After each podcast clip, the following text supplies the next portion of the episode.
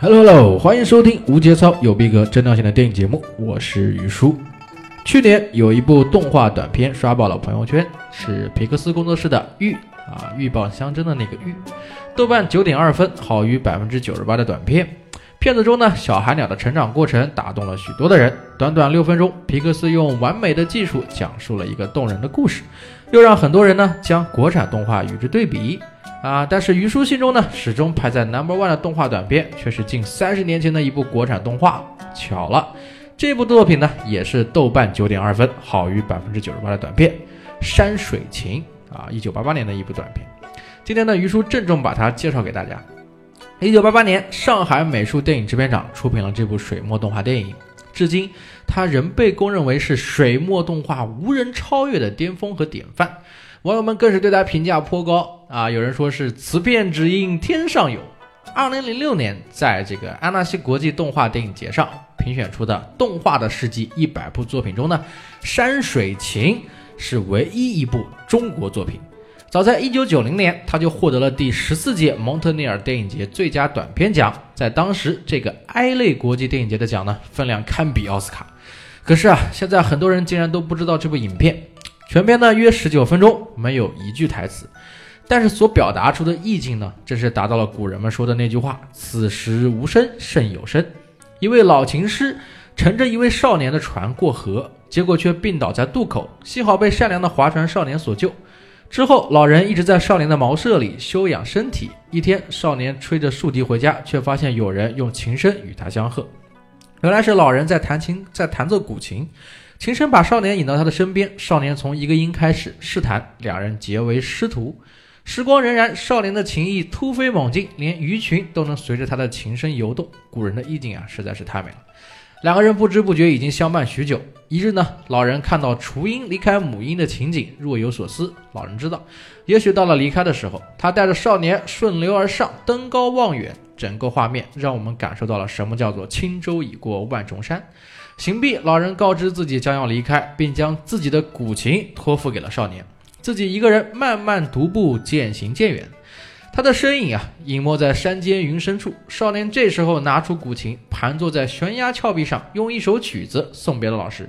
诀别的这首曲子，使得这部片子的意境达到了巅峰，声与画高度统一，把人带入了另一个仙境。我们伴着音乐呢，画面展现了想象中的意境。高潮时高山耸立，波浪汹涌，雨水一倾而下；低落时轻如鸿毛，风平浪静，万物静默如谜。最后呢，在山川流水间感受到了天人合一的境界。那么看完之后，你绝对会被震撼。这部水墨动画的制作者啊，可谓是大师级的全明星阵容。这篇人物啊，场景设计是由著名国画大师吴山明和卓鹤军先生完成的。特别是本片的第十五分钟。少年抚琴送别师傅的时候，伴随着音乐，画面上出现了笔触，就好像大自然握着画家的手，一步一步的作画一样。吴山明先生说呢，这一段是现场作画的，现场画，摄像机拍下来，于是你才会看见这风起云涌、变幻无穷的一幕。拍下来之后呢，再与动画创作的动画合集啊，最后才呈现出现在的效果。那么为动画演奏古琴的是国家级非遗传承人、著名古琴演奏家龚一先生。弹奏古琴，右手的指法常用的约有三十多种。最基本的指法呢有八种，分别为托、拔、跳、抹、刺、勾、摘、打。啊，懂古琴的人会发现呢，片中演奏的这个指法居然与音乐一丝不差的吻合。虽然说水墨动画以写意为主啊，但是细节做到这个程度真的吓人。指法动作与声音神同步。更有懂行的人指出呢，这么正确的指法可用作古琴教学片了。细节做到这个份上是真的良心啊！这部电影的三位动画导演是中国动画界的殿堂级人物，特伟啊、严善春、马克轩。那么于叔呢，特别要介绍一下特伟先生，是导演特伟将水墨画的技法与动画融为一体，创造出了水墨动画这样一个新的形式。一九六零年，他拍摄了世界上第一部水墨动画片《小蝌蚪找妈妈》，震惊国际。水墨动画片的设置工序呢极其复杂，做一部水墨动画的时间能拍四到五部同样长度的普通动画。那么讲真的，于叔真的服气这种情怀，就舍得下功夫花时间。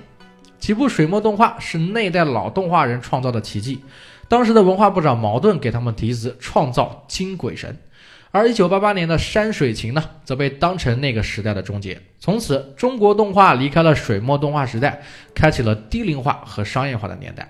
片中的故事，老人循循善诱，教导少年古琴技艺。传道成功之后，老人把古琴托付给了少年，独自一人远去。